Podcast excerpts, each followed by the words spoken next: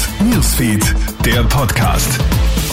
Willkommen zum Krone Hit Newsfeed Podcast. Schön, dass du reinklickst. Ich bin Jeremy Fernandes. Wünsche dir ein schönes Wochenende. Offenbar wegen Pfusch am Bau sind in der Türkei nach den schweren Erdbeben mindestens 184 Menschen festgenommen worden.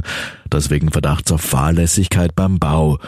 Dabei geht es um jene Gebäude, die beim Erdbeben eingestürzt sind. Mehrere Bauunternehmer wurden festgenommen, ebenso ein Bürgermeister.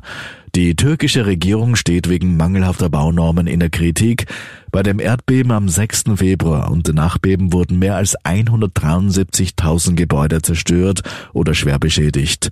Mehr als zwei Millionen Menschen sind obdachlos. Damit zu uns nach Österreich mit 11,2 Prozent liegt die Inflation bei uns im Vergleich zu anderen EU-Ländern im besonders hohen Bereich. Die Gründe dafür sehen Inflationsexperten wie Ökonom Josef Baumgartner vom BIFO etwa darin, dass einige große Energieversorger erst heuer Tarifanpassungen für Bestandskunden vorgenommen hatten. Zudem sind der Preise für Waren und Dienstleistungen gerade stärker gestiegen als in anderen Ländern der Eurozone. Dieser Bereich macht einen Großteil des Warenkorbs aus, anhand dessen ja die Inflation ermittelt wird. Und zu einer blutigen Tat kommt es gestern Abend bei einer Tankstelle in Innsbruck. Dort soll ein 23-Jähriger einen 19-Jährigen mit einem Messer attackiert haben. Das Opfer erlitt im Gesichtsbereich schwere Verletzungen und musste in die Klinik eingeliefert werden. Davor ist es laut Polizei zu einem Streit zwischen mehreren Personen gekommen, wobei der 23-Jährige ein Messer gezogen haben soll.